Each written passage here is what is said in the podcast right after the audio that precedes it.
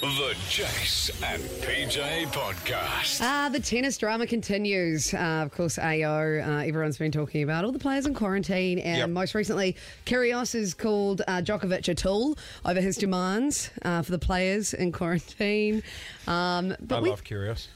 You do, don't you? Yeah. You are such, a, honestly, a bandwagon. Yeah. You're the biggest bandwagon I know. Hmm. Um, well, we wanted to get a voice from inside. Um, actually, one of the players who is a local boy from Blackburn uh, here in Melbourne, Andrew Harris. Good morning. Good morning. Thanks for having me. No worries, mate. Um, so you're 26 years old, Melbourne boy, ranked 232nd in the world. Um, and your first Oz Open was it last year? Yeah, my first main draw was last year. I played qualifying a few times, but Yeah. yeah, I debuted my main draw last year. So you're a Melbourne boy. You lived through lockdown here like the rest of us last year, correct? Yeah, that's Yep. right. And then you've obviously heading overseas to qualify for the Oz Open. You've come back. Like Pete said, you're in quarantine. Are you happy with the conditions? Um, yeah, well, I was one of the lucky ones that my flight back from Doha didn't have a single positive case. So Yeah. I'm not. So far, I've been haven't been able to leave my room for the last three or four days. Yep.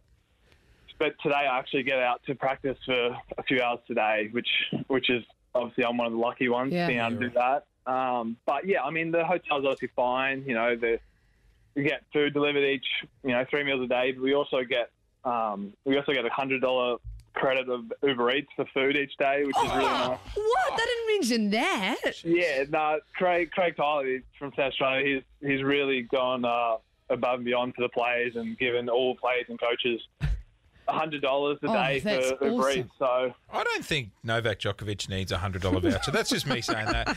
Um, Andrew, as you, nah, head it's, out, it's for guys like me. It's not for Novak. It's for guys like me, mate.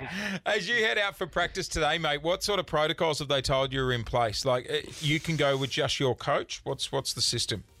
Uh, yeah, so you're only allowed out uh, one team member. So I don't actually have my coach in the bubble, so I'll just be by myself. Right. But for players with a coach, if players that have a whole entourage, they're only allowed one person out with them at a time. So do you just hit So against? Do you just hit on. against a wall if you're by yourself? Are you playing with the ball machine? Uh, yeah, I mean, oh, I mean, I've got a practice plan. I'm actually practicing with uh, Bernard Tomic this week. Oh, He's- Bernie. I, I've been I've been stitched up and put with him this week. You know. Yeah.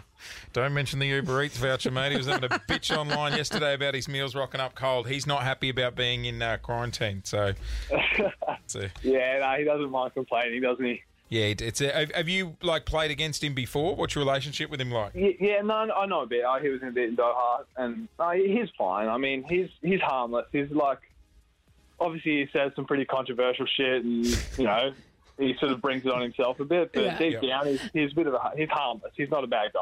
Well, how do you find um, the mental sort of side of things? Like, are they looking after you in that respect? Because I remember when I went into quarantine, I was actually really surprised at the mental welfare kind of side of things, and they made sure they checked up, and we got calls a couple of times a day. Are they doing that kind of side of things with you guys? Yeah, so I got my first call yesterday Yeah. uh, from the nurse, just asking, you know, everything about how my mental state was and do I need any support, this and that. And this is actually my second time doing the quarantine. I did it. I did the normal Victorian quarantine um, just two months ago when I came back from Europe Yeah, right. and did that in Perth, and that, that was that was that was pretty tough. I was in, um, couldn't get out obviously, but no no windows or anything. But that were good. That were good with checking eh, every second day. The nurse would call, so it's, it's pretty good like Well, that. that's good. Andrew, is there a part of you? I mean, look, you're going to get it more than anyone that's in there, mate, because you're a Victorian and you were here last year during lockdown. Are you a little bit like the rest of us, where it's like, hey, these other international players coming in, suck it up. We're doing two weeks. We're still getting to play.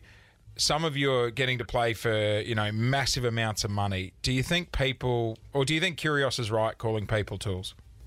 Oh, no, absolutely. I mean, what what Victorians went through uh, with this lockdown was, you know, one of the harshest lockdown in the world, and for so long, and what everyone had to sacrifice for five months. You know, all the businesses, and no one could see families. But it was it was brutal, and Yeah. I experienced a big chunk of it as well. So I know exactly how they feel, and I think if I wasn't a tennis player, I'd be I'd be feeling the same thing, Yeah. same thing as the public. So. Well, at any point, did you have any reluctance in participating? You're like, oh, I don't know how I feel about this, or were you like, no? Um, no, I mean, I knew it was going to be, you know, because I had to consult with the government and the health uh, uh, authorities. I knew it was going to be absolutely strict, like Yeah. super strict. Yeah. So I knew, I knew there wasn't. I mean, I thought there'd be pretty low risk in that sense. Um, so no, I mean, it's my. I love you know tennis. I was always hoping for Aussie Open to go ahead, so I'm, I'm happy it did. But I, I do understand the backlash coming Yeah. from the public. Um, hey, just before I let you go, I know PJ will be too embarrassed to ask, but I should ask on behalf of her. Uh, I see you've got about 2,000 followers on Instagram. I'm sure PJ is wondering, how have you got a blue tick and she doesn't? You? No.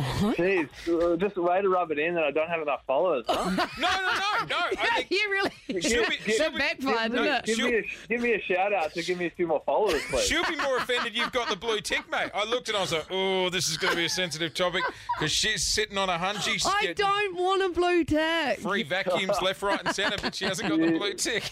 she just wants the blue tick for the ego, huh? Uh, Oh, I don't. I got it got it through the ATP. Oh, okay. Yeah. So do I need to They- become a tennis player? yeah, yeah, good luck with that. hey, um, no doubt you're happy to be home, mate. Good luck getting through quarantine and good luck for the Oz Open ahead. No, thank you guys. Appreciate it. There's heaps of other content you can listen to. Check it out now on our podcast feed. This is the Jace and PJ podcast.